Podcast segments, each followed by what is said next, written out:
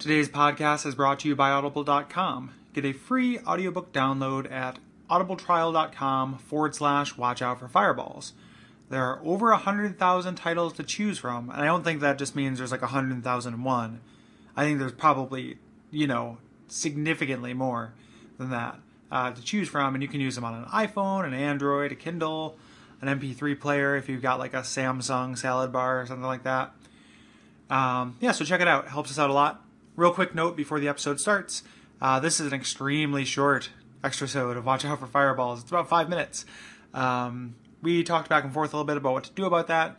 Uh, just a lot of good stuff made into the episode, I think. Hopefully, you agree last week. And uh, all the kind of off topic talk uh, tended to be about this big announcement we have next week. So we were kind of chatting about logistics. So uh, it's a short episode, but uh, or extra episode. And uh, for that, I apologize. But stay tuned next week for a bigger episode in all senses of the word. Good night, good luck, praise the sun.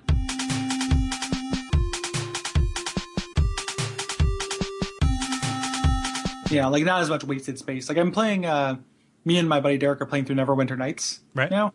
And I know you played that. I can't remember how much you remember of it. Everyone's house is ridiculously huge. Like in Like, I- scale to you. Yeah. Yeah, amazingly huge. Like everyone lives in this like Viking VFW. Like it's just like this huge halls. Every single person. It's kind of it's incredible. Like the space per person in that town or in that world is just insane. Right. Um, and I understand why they do it. It's fine, but it's just it's, it looks really goofy, and this is kind of like that. Mhm. Well, something you said when we were bringing it up, like when I was playing uh, uh, Spec Ops or Psyops, which I like. Like I, I actually really like that game. Um, I treated that as like micro encounters too, Right.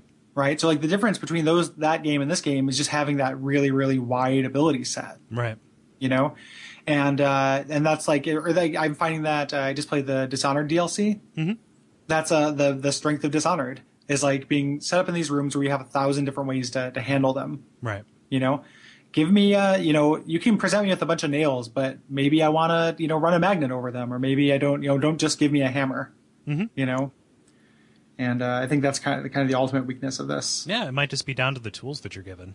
yeah, I think that, I think that's it. And even something like a BioShock, which like most recent one I liked the play of less than I wanted to, um, is still more fun than this because you do have a lot of tools and how to handle the situations. Right. You know, variety is really important in in, in games.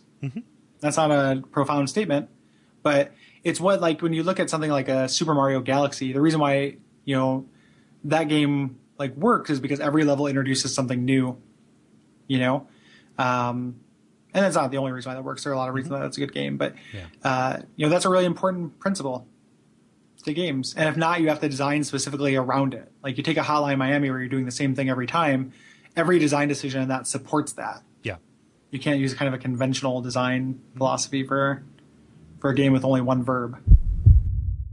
Uh, um, yeah, I've been up for a long time, Yes, you have. and it's noon. Get, get, So- get some rest. I've been up for. well, I'm, I'm not going to go to sleep. I have to work tomorrow. I have to. I'm going to play some Spec Ops while I'm all edgy and angry, and probably play a little Neverwinter Nights with Derek. Cool. Um, did you ever play Dishonored? Um, I have it. I've played like the first part of it, but it was one that I like Okay. played a little bit of and then it fell away. I, I, I it's in my backlog. It's one that I intend to get to soon. I bought both the DLCs for it. The story based one is really good. Okay. Um, the other one is just kind of like challenge levels, is like the Batman Yeah. Yeah. ones. Um, but it's it's great, and I think yeah, Michael Madsen is the voice of the protagonist of the uh, DLC. That's awesome. Yeah, and I was pretty sure it was him Uh-huh. like, by the voice, and yeah, it is. That's cool. Um, yeah, he's he's great in it. Um, great voice. yeah. And that's it. That's that's all the extra stuff we recorded. It's slight, as I mentioned. I'm gonna throw in a real quick thing though. Um, as I've mentioned on the show, I'm selling Mario Paint compositions. Um, if you pay me fifteen dollars is the current going rate, I will compose you a very short Mario Paint song. I'm gonna throw on a, a sample here. So awesome dude, uh, Aaron, um, commissioned this song about his cat. His cat's name is Sen. Uh, this is the composition uh, Sen's Fortress, and I add this just to uh, show you. Um, you know, you buy one of these songs from me. This is what I am doing. So thanks, Aaron. Um, this song is still his. He owns you know the ability to use it if he wants to use it as a theme song or a ringtone or anything like that. But this is a sample. I also uh, you know can use it here, and uh, here it is.